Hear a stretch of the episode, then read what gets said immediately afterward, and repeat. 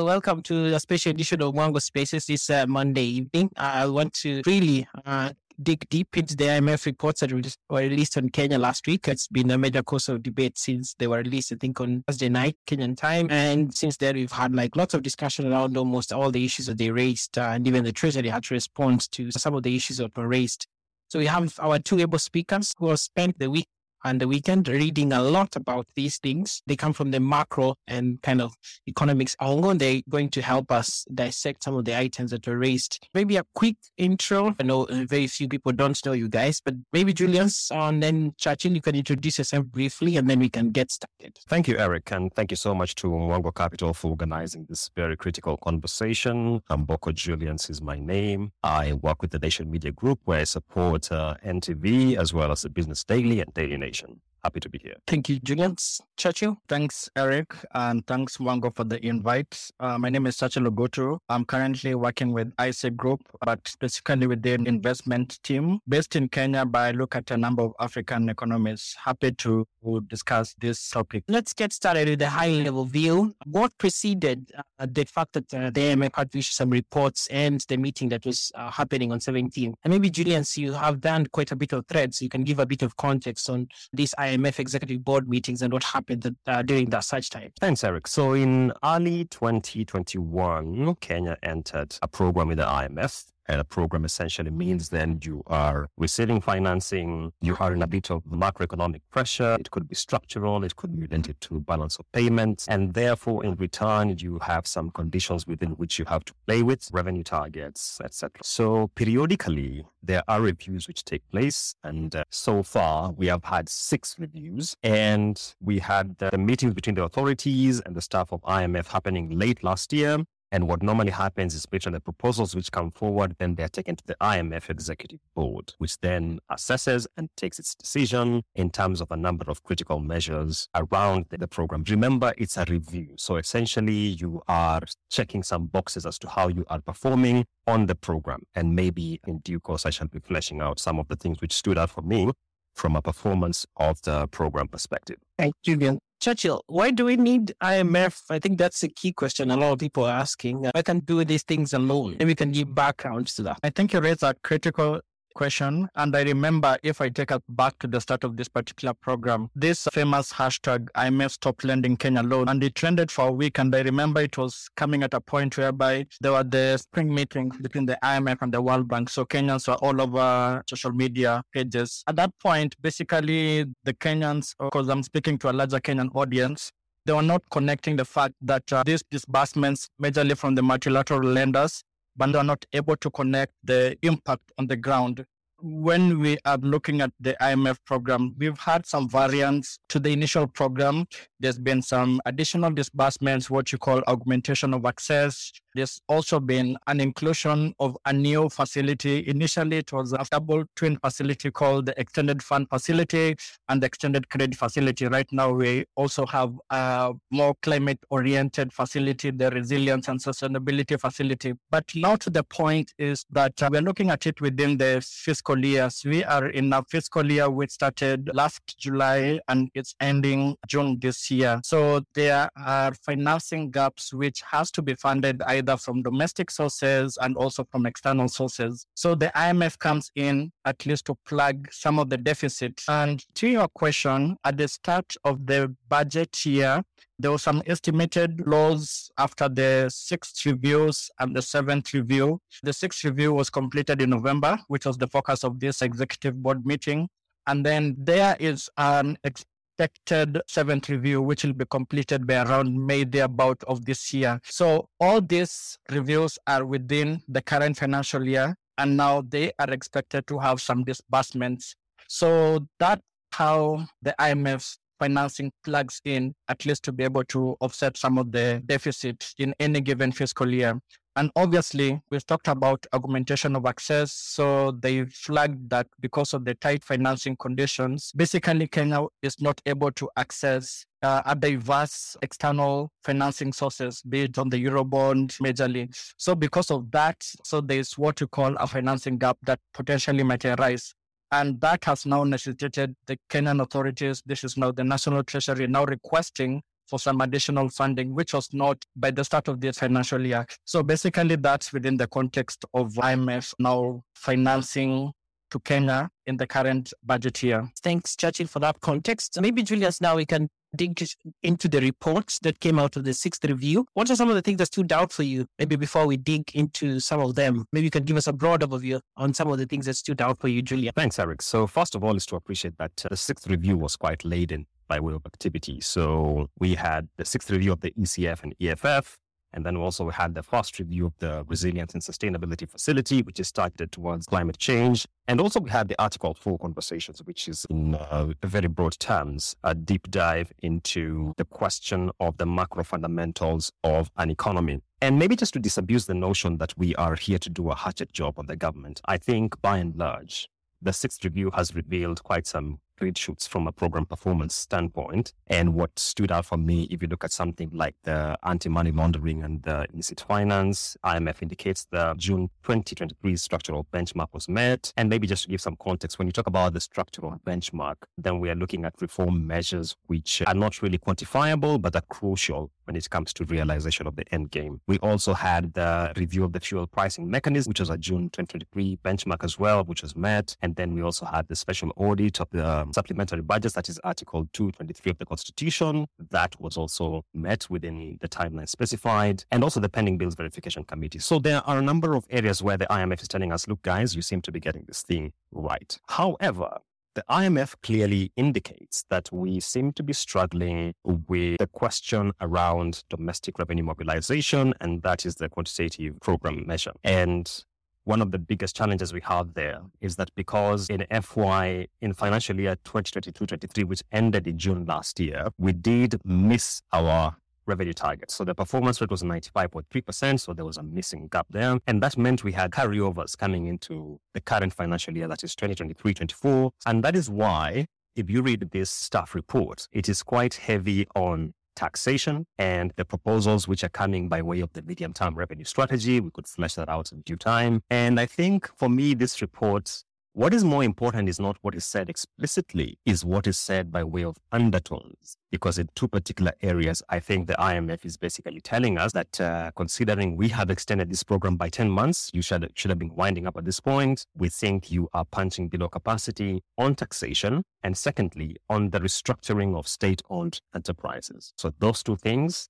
stood out for me, Eric. The take home is let's not focus so much on what is said explicitly, there are so many undertones in that report. Churchill, what are your key takeaways before you come back to Julian's to dig deep into those two things that he's highlighted there? I think for me, the first one is the fact that with the augmentation, basically we triggered an exceptional access. So let me just break it down a bit. Think of it of a member who is in a circle, and then you have your circle shares and your deposits. So that's how even the IMF financing sort of works. And look, or all the member countries who are within the IMF ecosystem, they have what we call respective quotas. So our quota basically it entitled us to in any given year, this is the limit that you are supposed to meet and also cumulatively, this is the amount that you're supposed to get. So in terms of the annual limit access, that's around 200% of a quarter.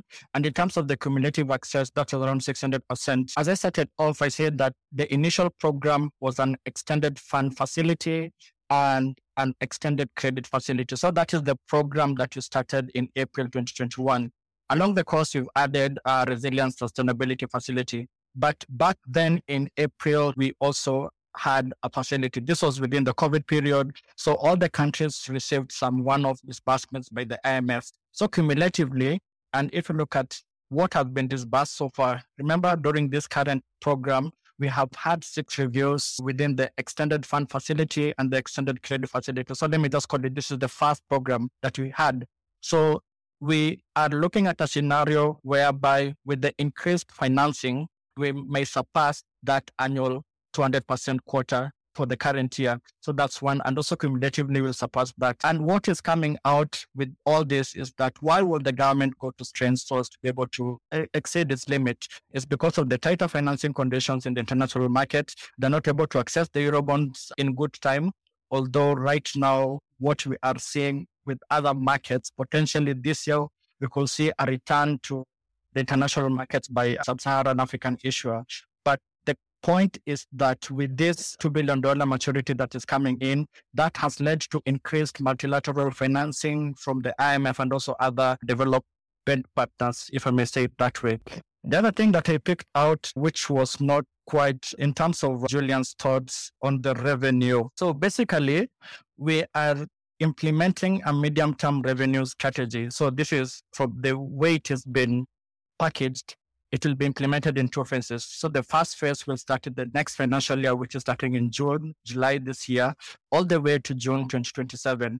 And then the other will take off from July 2028 all the way to June 2030. But if I look at some of these uh, targets, the benchmark was at the end of the last financial year. What was our ordinary revenue to GDP? That was around 14.3%. So the target is that by the end of June 2027, we should be at 20%. Uh, that's the metric that I'm looking at. But just looking at some of the numbers uh, that were presented at the point of this uh, review and also the draft budget policy statement, I think we are still punching below our weight.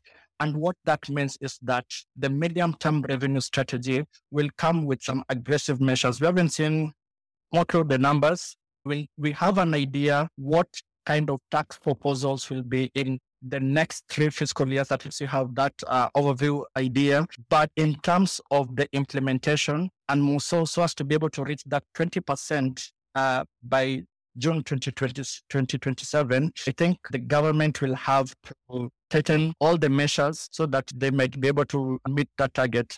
And specifically, remember June 2027 will just be two months before the elections. So it might even find itself in a catch 2022 situation. Do we reach this 20% target by that point? Or should we re- scale back some of the tax measures that might be implemented in the next three years because it's an electionary period? So I think those are some of the salient issues that came out in the report that probably might need to be highlighted in the course of the discussions. Thanks. So come back to you on that. So maybe, Julians, you've tackled a lot the MT- MTRS. So maybe you can give a bit of uh, context on what Kenyans can expect. And uh, for those who are listening in, it's very important to follow Julian's threads. They are very informative in terms of following up discussions around tax and revenues and all that collections. So he has really good threads and we'll share some of them uh, within the course of the discussion. So maybe, Julian, we can start with the first point on uh, missed revenue targets and all that means in terms of what are the MTRS that they just released and what that means as, the, as we head into the finance bill 2024 that is coming up later this year. The medium term revenue strategy is a document which gives us visibility of the tax measures and targets that we can anticipate over the next three financial years.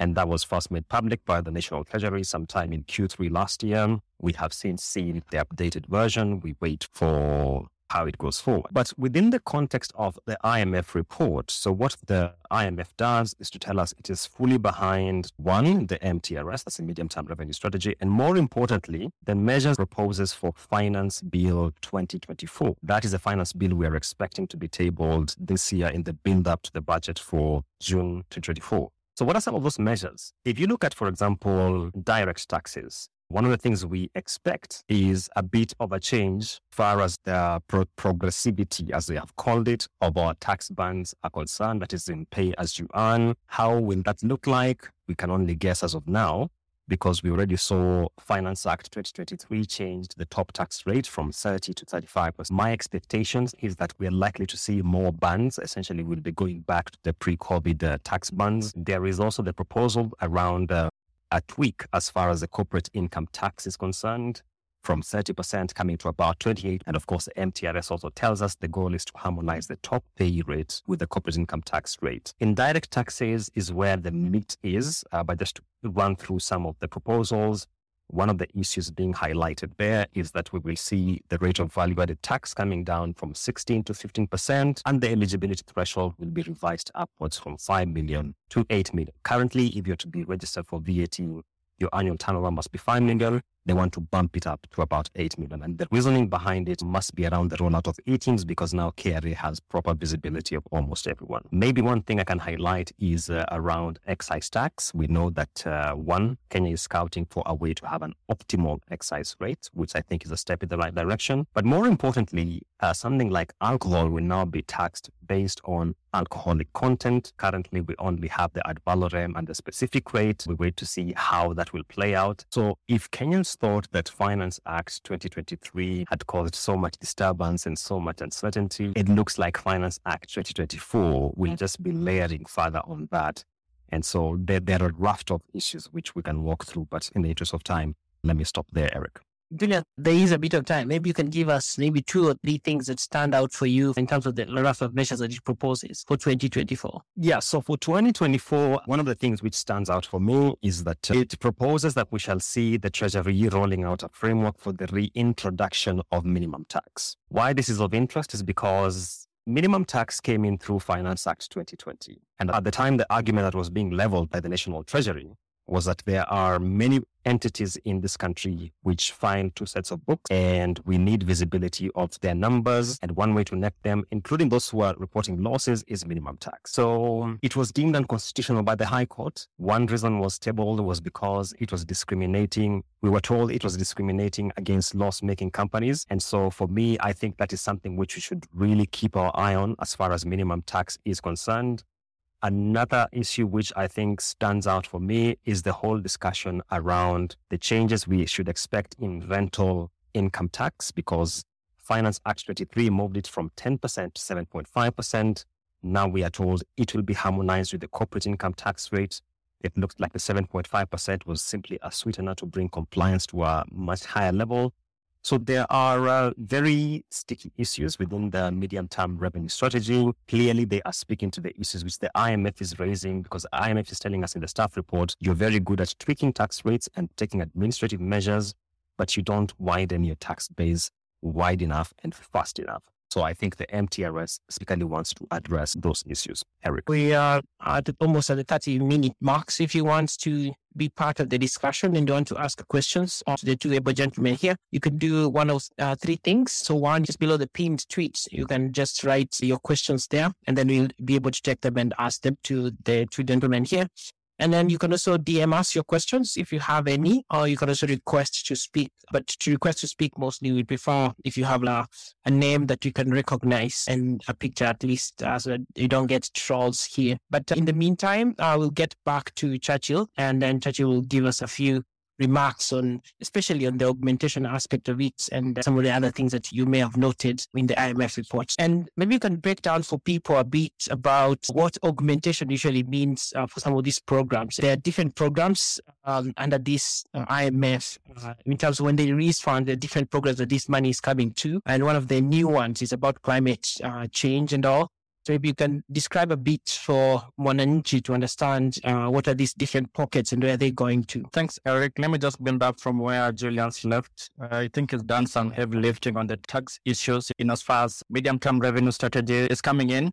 But what I also noted was the, I think in this IMF report stated that there are some specific, some tax laws that were tabled in parliament. That is around 15th of December. But that's the period that Parliament had gone on long recess. They're coming back around that week for 15th of February.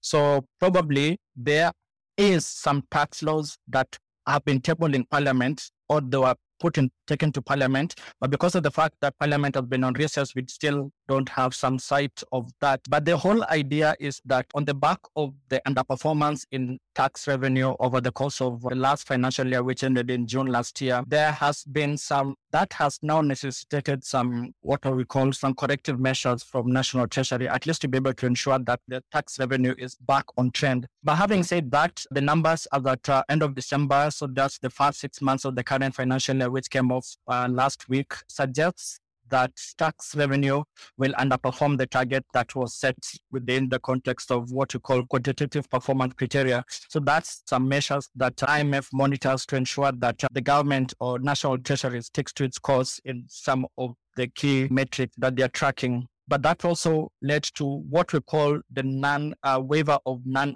observance of uh, some of the criteria. So some of us saw that particular phrase, but that is in regards that because the next set of reviews, the seventh review, which will be done around May of this year, we'll be looking at some of the key performance as at the end of December. So one of them is now the tax revenue. So I think by and large, and also what has been telegraphed within the IMF report is that we could see another supplementary budget too, at least which may ensure that spending is directed towards critical areas and also to find other avenues that could also increase the tax revenues. So I think that's the context that we are in right now within the current financial year as we now make that hope to start implementing the MTRS. But then again, if you look at the bigger picture, because whatever happens in tax has implications to debt. We have a regime which has been during the campaign period the communication or the rhetoric was that there'll be less of debt and more of taxes. So that's pretty much what has come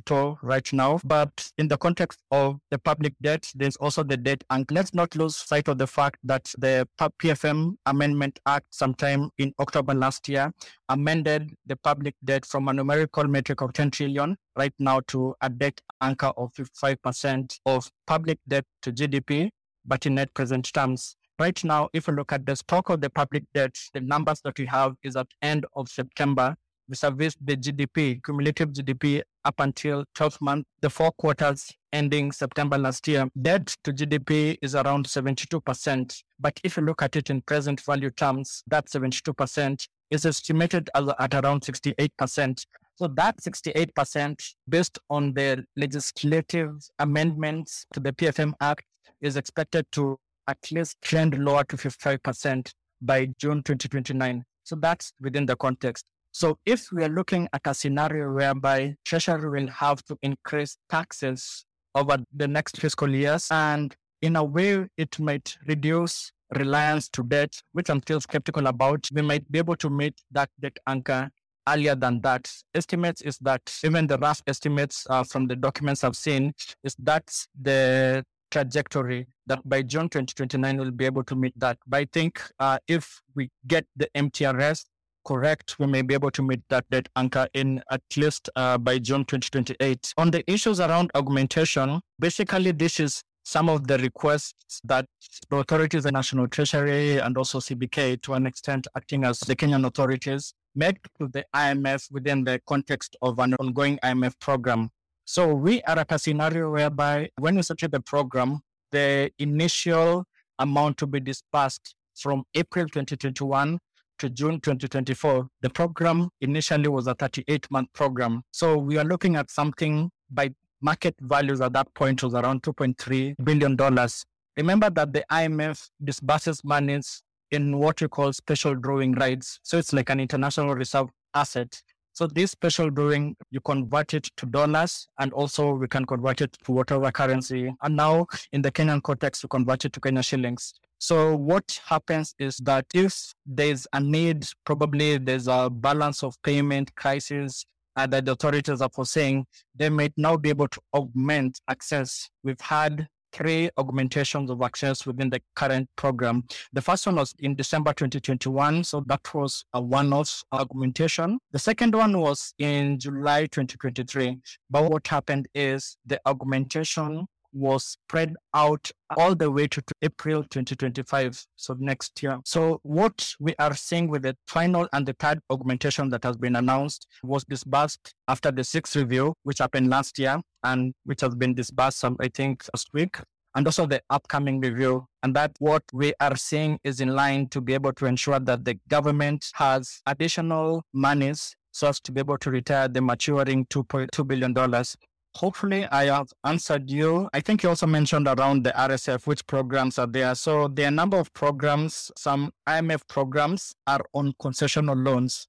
I've talked about extended fund facility and extended credit facility. So, extended credit facility is basically on concessional terms. The interest rate is around 0%. There's a grace period of five and a half years, and then you start payment at the end of uh, the 5.5 years, all the way to the 10th year the extended fund facility has a slightly higher interest rate. So that uh, has uh, four and a half years and payment starts after that all the way to the 10th year. We have RSF, Resilience and Sustainability Facility. So this was on the back of some of the countries had received these additional SDRs. Now they are reallocating their portions which they may not need to the least developed countries. So what we have seen is now IMF created this particular facility and the main agenda is now pegged to the climate financing. So that's where RSF has come in. So 12 countries have already tapped into this RSF facility, resilience and sustainability facility. There are a number of reforms that also needs to be done. We remember that holiday that we had around November or October there about planting trees, all geared towards enhancing our climate. So things to do with carbon pricing. That will be part of the next set of reforms, issues to do with carbon pricing. I think within the context of a medium term review strategy, there was a, a, proposed introduction of a motor vehicle circulation tax, which uh, ideally is now to be able to reduce carbon emission. But also from a global front, we have what you call, for lack of a better word, the north, which are the highest emitters. Now they will have to at least make payments for their high contributions of emissions and now find uh, some facilities so as to be able to reallocate that to developed countries, which we are least emitters. So that's basically what's the ongoing discourse at the global arena. But now it's increasingly finding its way within the IMF financing. Let me take a pause at this point. Back to you, Eric. Thank you so much, Churchill. Julians, there are a couple of tax questions that have come in, uh, which I would want you to tackle. And one of them is about the wanted to double click, especially on the issue of broadening the tax base. Uh, so Justin is asking, how is the solution to broadening the tax base more taxes? Uh, referring to what you said a bit earlier. In this case, I would want you to maybe explain to people what broadening the tax base is in the context, especially of the IMF report and what that means for going forward. And there are a couple of things I noted in the, in the MTRS that may come into the a finance bill 2024, which have to do with broadening the tax base. That's one. And then second one was from Dixon, who was asking, isn't a reduction on corporate tax and VAT counterintuitive to increasing revenues? I think that's uh, a question he has in terms of should we be focusing really on reducing corporate tax or should we just focus maybe on just reducing something consumption taxes like VAT? So over to you, Julian, on that and more. Let me start with the first question around uh, broadening the tax base. So what it in very practical terms, data from KRA tells us we have about uh, 6.8 million registered taxpayers on its roll. That's where it starts. Of this amount, we're told only about half are active taxpayer, active now. So the same way you have in energy, your installed capacity and then effective installed capacity, which you can bank on, we have just about half of the 6.8 or 7 million taxpayers who are active. This is an, an economy which has about 19 million voters. This is an economy which has 30 million active M-Pesa users. I realize they are not unique users. So just to clarify, yes, they are not unique, but still 30M versus about 3M tells you something. So the headache that the government faces is how to widen the tax net and how precisely to bring in the much talked about informal economy into the tax radar. And the government is not only targeting increasing rates. If you read, especially from Finance Act 2022, actually from 2018, all the way up to Finance Act 2023, because it is in Finance Act 2018 where we first had the introduction of presumptive tax in this country. Presumptive tax was geared towards roping in the informal sector into the tax base. The whole idea was when you go for your single business permit from your county government, they should relay that information to KRA and you should pay a proportion of it as your one off tax. For some reason, it never worked. MTRS proposes the reintroduction of presumptive tax alongside many others. So that is one. The second one is that Finance Act 2023 amended Section 16 of the Income Tax Act to introduce paragraph C. And what that did was to provide that Anytime you want to go and claim deductible expenses to KRA, they must be supported by electronically generated tax invoices, the famous ETIM. So what that does is to ensure that KRA widens its radar of the transactions going on in the economy. And one of the key provisions in the ETIMs is that it should capture stock levels. That today, if I sold socks, for instance, to Eric Mokaya, KRA will be able to see Mokaya bought this bale of socks from Julian's. Mokaya certainly is not putting on 100 socks in a given period. What is he doing with them? So KRA comes to you and they start asking you, what are you doing with this stock? Have you sold it? If you sold them, have you declared your income? Some of the proposals in the MTRS which seek to widen the tax base, one is the proposal to slap a one-off withholding tax on all import. Now, that one, if you read it in fine line, it's simply targeting all these guys who deal in the Mitumba products, all these guys who deal in this electronic, all of them. The idea is to bring into the tax net everyone who is in the informal space. And the National Treasury tells us there is a potential taxable base in the informal economy worth 2.8 trillion shillings. So there are a number of measures being proposed, and I think it's a conversation Kenyans need to engage in very actively because of the implications it has. There is a proposal for the consolidation of cargo once it comes into the country. This started last year. There was so much hue and cry. We had stockouts of smartphones in the streets of Nairobi. It's because there was a shift in how your cargo comes into the country and how it is assessed by KRA. You deconsolidate it, everything is assessed in terms of its value, and you pay the equivalent by way of tax. So there are many administrative measures being taken to widen the tax base. When it comes to the issue of the proposed reduction in corporate income tax and VAT, why they are a big deal is that on the corporate income tax reduction, Kenya does not live in an island. We have just seen the tax proposals coming from Rwanda. They want to take their corporate income tax rate to as low as 20%. You could decide to remain at 30% and remain increasingly uncompetitive, and all the businesses go to your neighboring countries. And I think that is where Kenya is coming from. That look, we used to be the dominant economy in this region. We clearly no longer are. Our neighbors have risen up and they are punching significantly. We need to be competitive. So that is the conversation which has come into towards driving the corporate income tax rate to come lower. Still on corporate income tax, one of the key proposals in the MTRS is to address this issue of preferential rates. Are there companies which are given preferential rates because of the nature of their operation? Can we rationalize that? Can we reduce the number of companies enjoying that? So as we reduce the rate, then we are beefing up the collection. So there's a trade-off there which Kenyans need to take note of and be very keen about. On value added tax, I think for a very long time, we have debated the question of VAT and should we benchmark against our regional peers or not. Initially, we thought it would be going to 18%. They're surprising us by telling us we want to bring it to 15%. I don't think it's a very material reduction. But I guess you might remember that the spirit that came in when President Mwai Kibaki first came into office, he's the one who brought VAT from 18 to 16%. It looks like now there's a measure to take it lower.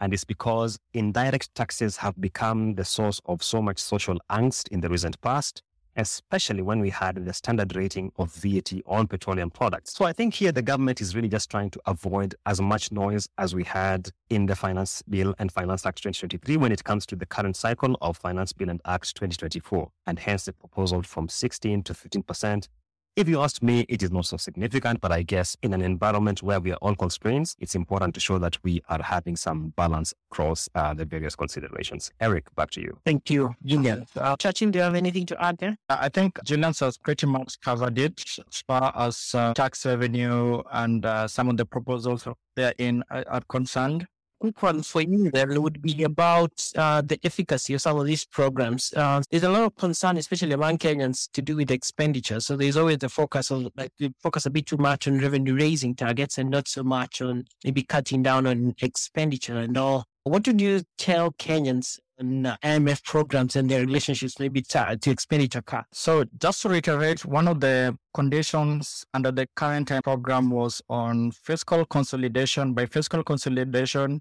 is to ensure that we reduce that level of uh, borrowing and then as a percentage of GDP. Uh, but now, how do we reduce that? The emphasis, and even in the course of this discussion, has been on revenue raising measures. So the fiscal consolidation has been more towards revenue raising measures as opposed to spending reduction. I think that has been pretty much the overarching theme within the current program. But having said that, I think we may not lose sight of the fact that we need to have some efficiency within the public spending. And what is coming out clearly is that there are a number of parastatal or what we call state owned agencies reforms around there, at least to ensure that, yes, we may dole out some shillings towards this parastatal or this commercial entity. But what kind of returns are we be able to get after that? So that's pretty much has been the emphasis from the IMF and also some of the structural reforms that are being. Julians mentioned about the structural benchmarks within the context of the previous review. They were met with some significant delays. And what I picked out was those was touching on the state owned or reforms around parastatals or within how to be able to ensure that some of uh, these uh, parastatals get back to efficiency level. We've been talking about Kenya Power. We've seen some progress around governance issues. And there's a proposed structural benchmark that by end of April, we could also see some options around restructuring strategies around Kenya Airways. So I think that's a bit positive.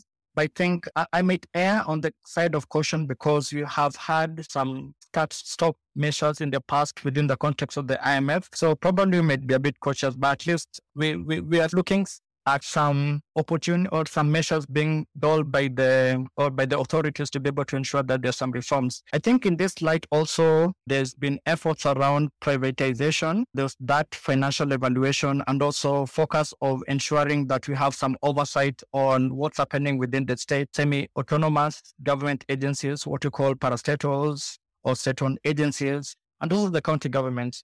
Remember, in the context of how we look at our fiscals, I think primarily has been on the national government. That's what we call the ministries, department, and agencies, and also the county governments. But we never have sight of what's happening in some of these other government entities, the parastatals, how we call it in Kenya. So there's a plan of now unifying the whole public sector balance sheet so that you can have some view of what's happening over there. There's some contingent liabilities, particularly within the parastatals, that needs to be brought back uh, at least so that we can be able to have some overview of that. And all that is in line of bringing some efficiency within the government. Some positives is that the privatization hopefully might kick off at least in the course of this year. There could be some teething problems around that, but at least within the context of the current IMF program, I think the government might now be able to ensure that there's some focus around that area. The other plus that is coming out is now on beneficial ownerships. We have contractors, we have suppliers who have been delivering to the government, but we really don't have some oversight as to who are the beneficial owner, owners. We are starting to see some progress within the public procurement uh, processes. And that's the end game of all that is now to be able to bring some efficiency. So I think uh, those are positive steps. It's only that now on the implementation, tends to have some execution risks. Julius, maybe back to you on the same topic. Another question that is has been fronted by more by Dixon, maybe having a bit too much of a focus on your revenue raising and not so much on expenditure cutting. Do you have any comments on that, and especially as regard the IMF program? Yeah, absolutely. One of the things which the IMF has currently spoken about is the Treasury Single Account, the TSA. And it's not surprising that just a week before the IMF released its staff report, then we had the cabinet approving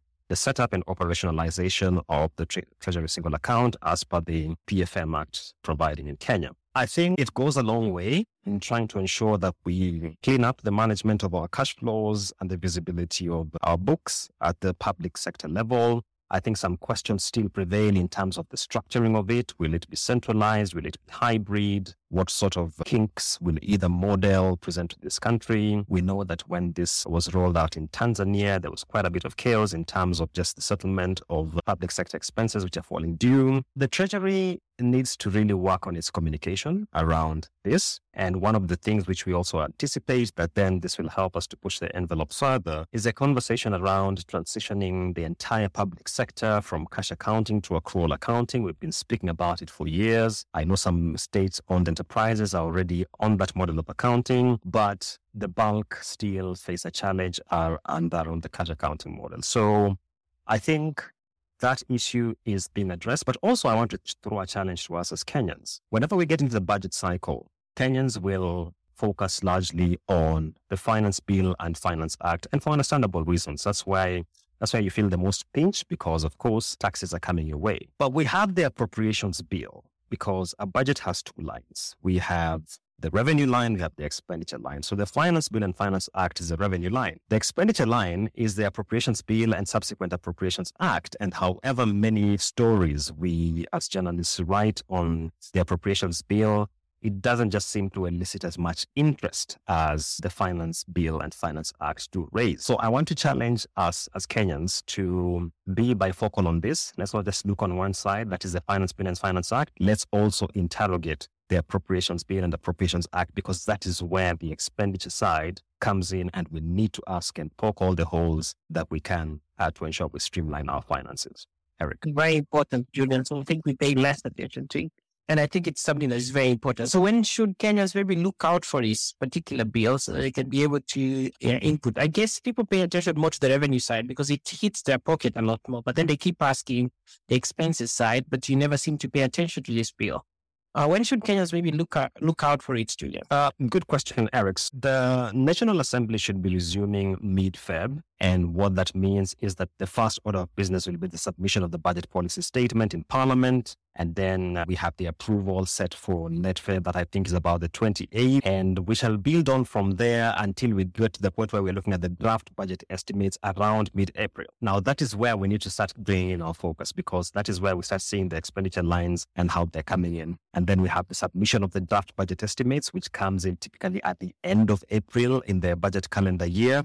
That also now is a line of focus. All these things now build into what we now call the appropriations bill. So Kenyans need to be alert for that and mm. focus on it so that when we are getting to around March 5th, I think that is when we get the issuance of the guidelines on ministerial budgets. I'm just looking at the calendar as we speak. And then we have the submission of the draft budget estimates on the 29th of April in Parliament. Key item to capture these expenditure proposals. And finally, of course, we have the budget statement. So that's how the flow looks like. Thank you, Julian. Tell you, uh, there's a key thing that people have been discussing this past week, and that's the depreciating Kenya shilling. And it was featured quite majorly in the IMF report also. Last year, it's depreciated by close to 27%. And then this year, we're looking at a very rapid pace of moving between 150 to 160 three almost now officially. That's quite a, a move. And I come back to you, Julius. Maybe you, you relate to what you learned from uh, talking to the IMF representative to Kenya. But you, what's your perspective on this shilling uh, and the pain that is causing, especially Kenyans? And then how has the IMF responded to this? Uh, and should we expect further depreciation going forward? I think just to contextualize, when we entered the IMF program, that was around COVID period and the fiscals all went uh, south based on the environment that was happening around that point. One of the key points that IMF stated from the onset was that we need to see some greater flexibility on the exchange rate. What that meant is that rather than having managed currency or rather than letting the currency to be within some clean band in terms of the swings that it has at any given point, we need to ensure that the exchange rate now that's the Kenya shilling reflects uh, a bit of some market fundamentals. So that that's what has been in play. And that's what been the big adjustment that you saw over the course of last year. And let me just correct it. I don't think it was 27%. It was 21% because you're looking at the depreciation of the shilling. It was percent. You can flip it and say that the dollar appreciated by 27%, but that's not the same thing as saying that the shilling also depreciated by that point. So let me just make it clear. So the adjustment that you saw was in the order of 21% based on that, a number of things happened. We saw the restoration of the FX interbank market. So previously, what used to happen is that, uh, and this is interactions we've had from uh, people within the banking sector, was that there wasn't that oversight and there wasn't that sort of a good feel of where the supply and demand was at any given point. But now the FX, uh, foreign exchange interbank markets, now brings all the banking sector players within one market. And then that's where you can have some visibility of the supply and demand within the whole banking system. And then you can now be able to extend uh, a similar rate to the clients. So that now pretty much led to the adjustment that played out over the course of last year. I think Kenya was the third largest weak currency. Kenya shilling was the third largest depreciating currency within the continent. But when we come within the IMF program, and this is another thing, because on one side, we are hearing that the IMF is talking about exchange rate flexibility. But then on the other hand, now let me just take this discussion to the next level or some other issues, the monetary policy, whereby they sort of is acknowledging that a monetary policy stance is quite appropriate in the near term. But what does that mean? We've seen that the policy, the central bank rate coming from 7%, that was around May 2022, all the way to 12.5% by the end of last year. So that is quite an aggressive move. And the IMF perspective is that they want to see a, a tighter monetary policy, at least in the near future. And if I may take you back to the CBK's remarks following the rate hike last year, I think one of the key issues that stood out for me, which I haven't seen in a while, was that they were highlighting one or two factors that led to a decision. I remember the December monetary policy, we saw that big move, two percentage points increase in the policy rate. And they cited because of the depreciation of the Kenya shilling, that has now introduced or has elevated inflationary pressures in the economy. So, what that meant is that as they increase the interest rates, that might now stabilize the shilling. But we haven't seen that happening. And to be sure, on a year to date basis so far, we've seen that the shilling has weakened by around 3%, at least as of the end of last week. So we are at a situation whereby we're seeing weakness of the shilling. But there are some pressure points that are happening right now. One is this was a hot potato issue, uh, the G2G, which was now brought in around the time that the FX interbank market was now being revived, at least to be able to somewhat reduce the slide in the Kenyan shilling, but that hasn't played out. And if I look at the IMF report from an analytic perspective, I'm looking at what we call the net foreign assets within the banking sector. So accounting 101, you have on one side deposits from customers, which end up in your liability side. And then you have, say, loans that you dish out to customers, which now end up in your asset side. So that net foreign assets, as of the end of September last year, it was around 261 billion Kenya shillings. So if you look at it, convert it in dollar term, that's around 1.3 billion dollars. But the projection, I think this is from the Central Bank of Kenya and also the IMF staff estimates, they expect that by the end of this year, that net foreign asset position which was there as at the end of September last year, will now flip to a net foreign liability by the end of this year. So, what that means is that we could say from a demand side, there's more FX, but from a supply side, there's less FX, just to at least to be able to bring everyone on board. So, that is my main concern. And what that means is that it might be able to exacerbate the current weakness that we are seeing if last year we saw the shilling adjusting by 21% over the course of the year, probably this year, and this is a big probably, we may not see that big move, but that is not to negate the fact that we are not running away from further currency weakness. From a more fundamental basis, I think uh, the rhetoric has been that uh, we might see from developed markets they may be able to start cutting their rates and probably that will feed into the developing markets at some point in time. But leave that aside, looking at the domestic factors, I think there are some pressure points that are still building up. To the point, because what is also the impact? Because from a monetary policy perspective, they are looking at the what we call the FX pass through. As the Kenya shilling continues to depreciate, it means that the imports are becoming expensive. And also that sort of has some inflationary pressures within the economy. So what we have seen is that uh, from balance of trade or the current account balance is we have seen a reduction. At, at the end of 2022, we closed at 5.5%, but right now we are at a scenario whereby it have trended lower to 3.3%. It's not that we are exporting more. That's not to be sure. Because of the weakness of the shilling, we are importing less. And that's a key difference. So, what I think that means, if you look at it from the broader picture, is that CBK potentially might want to have a tighter monetary policy stance, but the market is quite the fundamentals or there's a bit of some FX distortions that are not yet addressed. So, as, as a point up until where we say that there's a clear trend or in some stability in the FX, probably we could just see a one-way direction in the Kenya shilling. I'm speaking also from a point of an investor. I look at a number of markets. I'm still underweight in Kenya based on this particular issue. As and when I see that the currency takes a turn, at least it will make me to have some constructive view in having local assets or local financial assets in the market. Let me just take a pause at this point. Back to you, Julius, a bit maybe on the depreciating shilling and especially in the interview you did with the IMF representative. I think to quote her, she says, the depreciation reflects greater role played by the exchange rate in responding to external shocks and the imbalance of payment pressures that the country is facing. And she says it's a reflection of the exchange rate playing its role as a shock absorber. What are your takeaways from that interviews and especially with regard to the depreciation of the Kenya shilling? I think for me, uh, just to pick up from where has left, the key thing was IMF is calling for better coordination between monetary policy and fiscal policy. And the idea when the IMF says we should allow the currency to act as a shock absorber is that typically, at least theory tells us, if your currency is depreciating, your exports should become a lot stronger. Therefore, you should have stronger inflows coming into the country.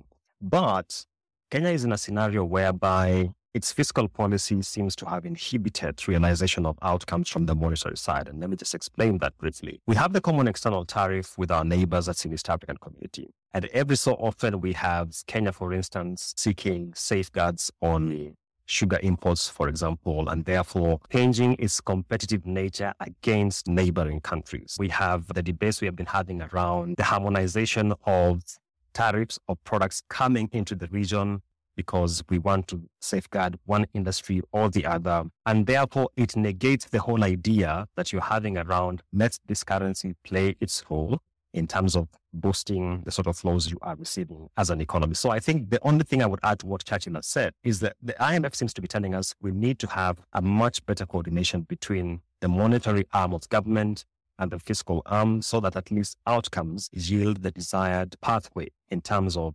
stability and strengthening our economy. I think one of the things which stood out for me from the interview coming from my discussion with the IMF mission chief was you will recall that in December last year, the executive board of the IMF agreed to temporarily tweak the limits under the PRGT, the Poverty um, Reduction and Growth Trust, which is the concessional arm which basically targets low income countries, and Kenya is still eligible for it. And my question to her was Has the government of Kenya sought to trigger access under this window? And she said, as of the last review that we've had, that is the sixth review, it hasn't emerged, but the authorities have made it very clear that this is certainly an option on the table. And the way that works is that it sends a signal that, at least from the authorities' side, Kenya is facing significant headwinds and considering what is being termed as the global funding squeeze, it doesn't seem like we will be able to raise the amount of capital we thought we would from the other avenues, including the commercial market. And therefore, whereas we are here talking about the largest augmentation, there could be further conversations with the fund down the road just to ensure that at least the economy is enabled to tide through some of the heavy obligations which are coming uh, down the road. To point that out, I think is something which uh, has not been focused on, but it's very important because that decision was taken by the fund's executive board in December of last year. Eric, just allow me to build on that point that uh, Julian has left. Uh, so there's also another update in terms of increasing the IMF quotas for member countries by 50%. So we have some allocation of what we call the in special drawing rights. So it's around uh, 542 million special drawing rights. So that is our 100% quota.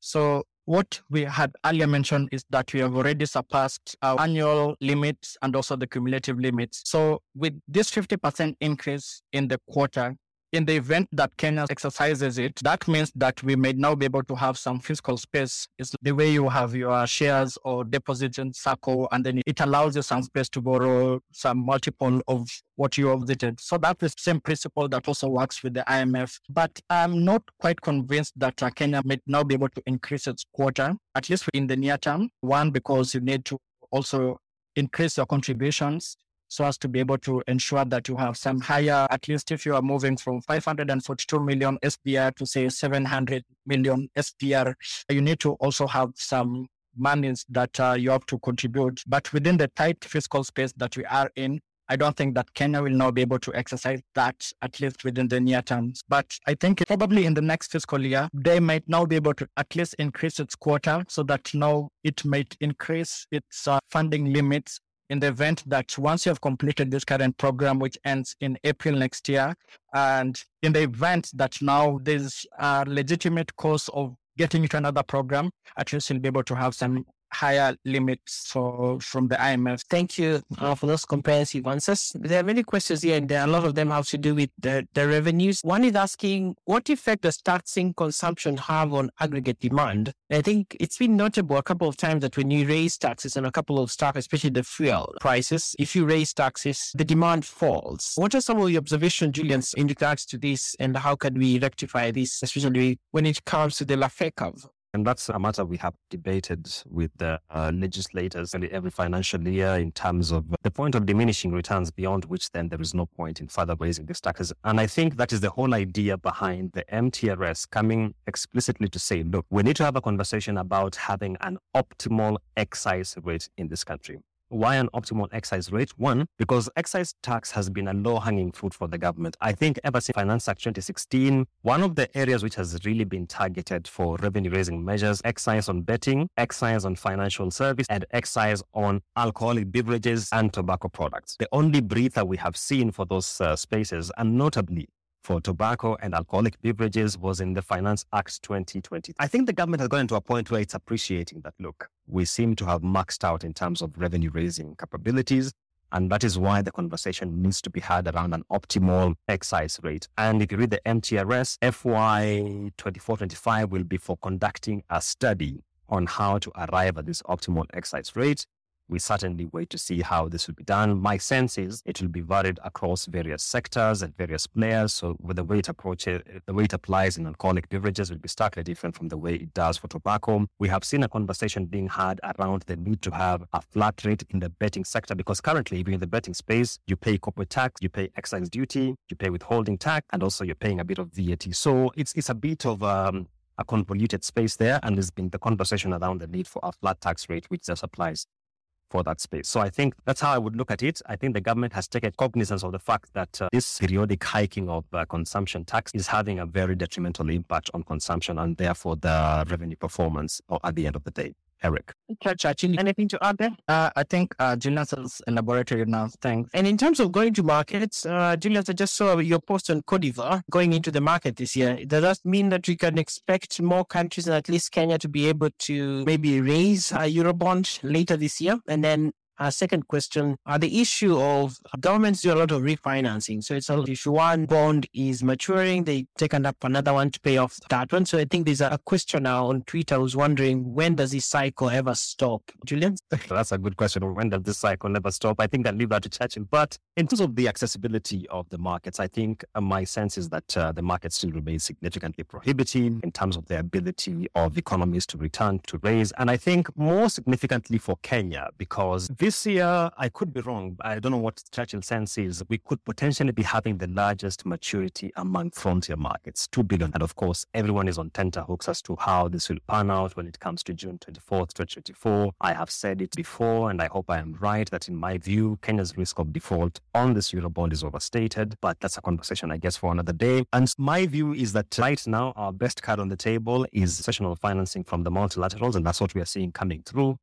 And uh, I think that's our best bet. We wait to see what comes out of Cote d'Ivoire. What we have seen is just the initial offer document, not too much detail in it, but we wait to see how um, the pricing and the quantum being asked for will look like. Churchill, over to you. As you respond, also, there's someone here is asking, what's your best economic advice as the dollar marathons to 200? Eric Mukai, I think that's your question. You're such a clever brother. I want to put you on the spot. Okay, to keep on going. There's a book I read, I think it was uh, Oliver Twist ask no more questions and you'll be told no lies. So let me pause at that point in regards to expectations or the runaway slip of the Kenya shillings to the dollar.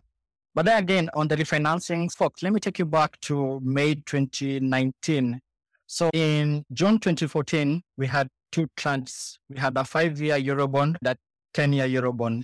So the 10-year Eurobond that you issued back in 2014, that is what uh, is our headache right now, $2 billion. But earlier on, the five year Eurobond matured, and that was in June 20, 2019.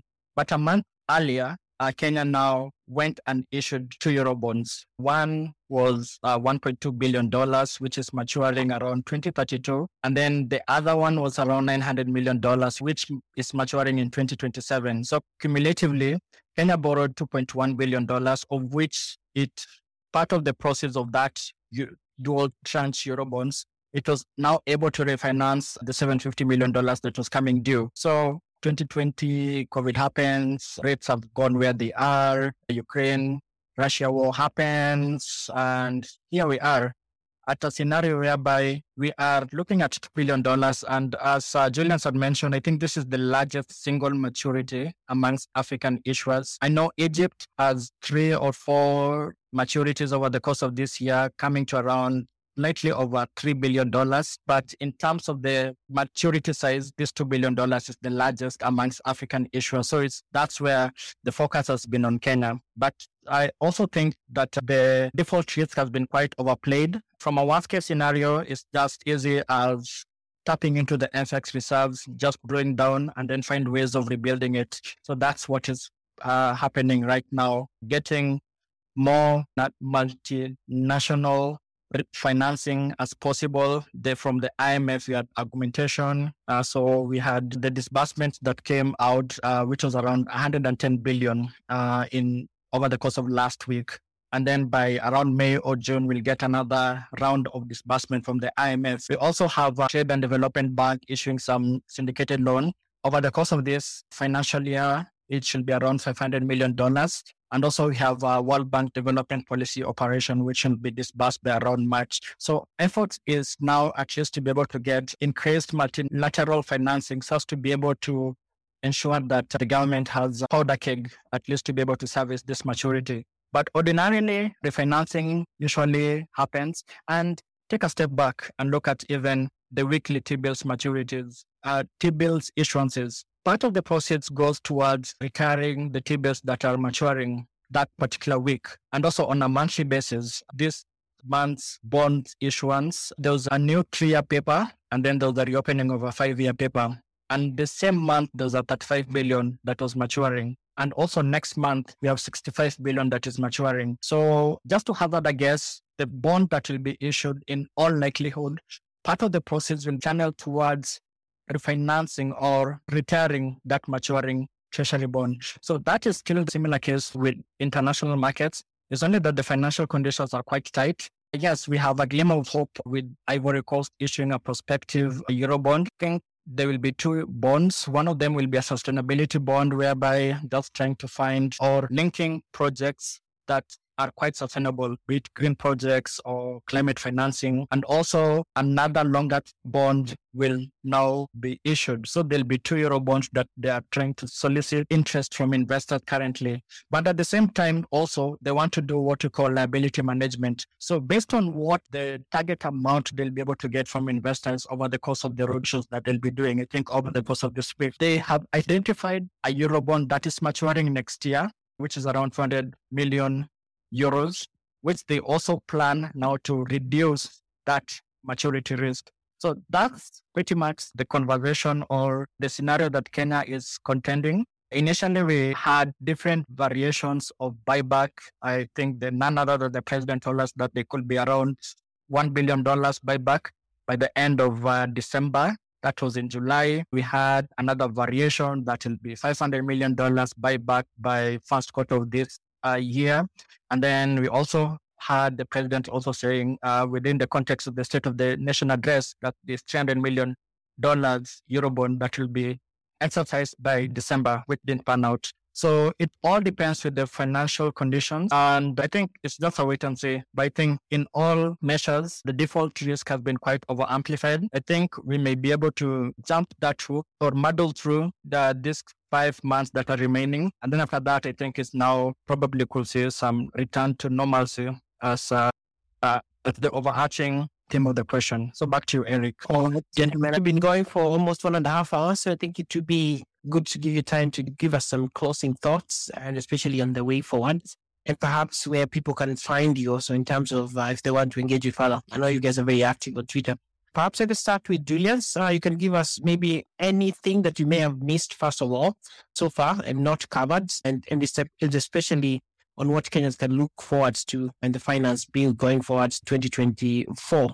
And then you can give us your closing thoughts on that. Julian? Thank you so much, Eric. And thank you, Mwango. And thank you to all our listeners for fielding very good questions. I think my take home is this country has been talking about widening the tax nets. Every financial year, I have been conscious, at least covering as an analyst and coming into the broadcast side. And sometimes I say, the whiplash that Treasury receives when proposals are tabled. And I wonder how we expected that this tax net would be wide. So as we get into this budgeting cycle and especially looking at the proposals which come forth, I think it's important to be very objective in how we assess the proposals being tabled. And more importantly, we have focused so much on the Eurobond, but I think when June 24th 2024 comes here, and my view is that it will be such an anticlimax because the payment will have been made and we just move on. The question we should now seriously ask ourselves is about domestic debt and the contingent liability attached to pending bills. Because that, if you ask me, is where the real nightmare is. In FY 24-25, for the first time, our domestic redemptions will have crossed the 500 billion shillings mark. I think I will just leave it at that point and allow all of us to take that in.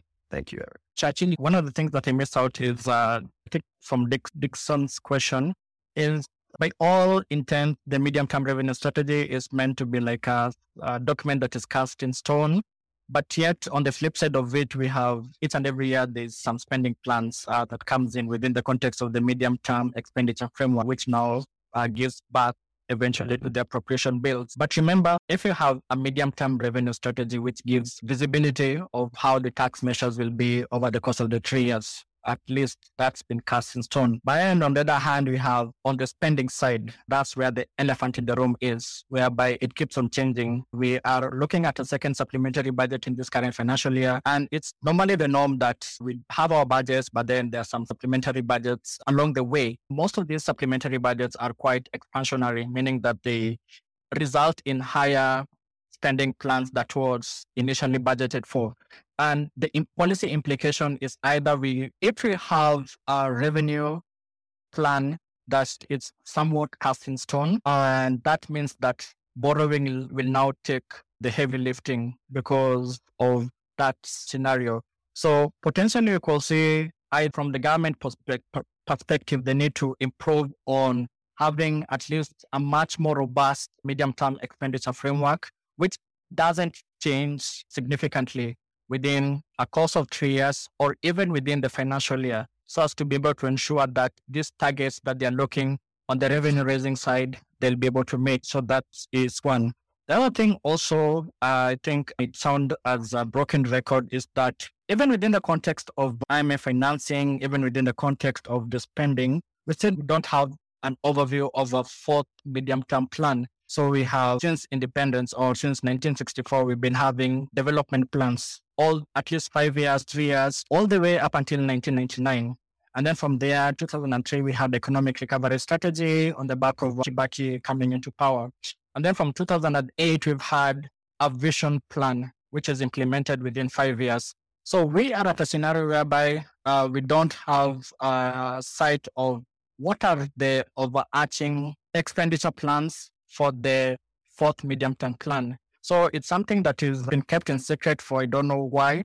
But at least we need to say in the current administration, what are the priority plans so that we now can be able to measure vis-a-vis all these expenditure plans that come in.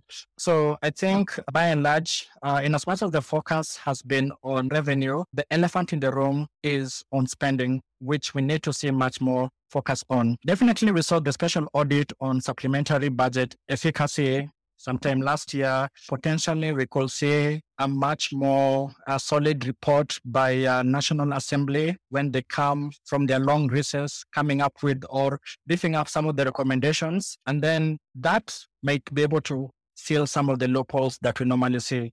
So I think the two go hand in hand, at least to ensure that as we focus on revenue, also we may be able to tighten the loopholes on the spending side. Thanks. Thank you so much, Churchill. Thanks, Julian. We're so grateful that you took the time to come and break down for us what some of the expectations are from the IMF report, at least the takeaways. There's a lot of information coming down the pipeline between now and especially in June as we head towards the Finance Bill 2024. So pay attention a lot to Julian's timeline and Churchill's also as they release a lot of information with regards to this and uh, engage with them also in this context uh, because some of the things that you've discussed here will feature in the Finance Bill 2024 and the Appropriations Bill that's going to come thereafter also.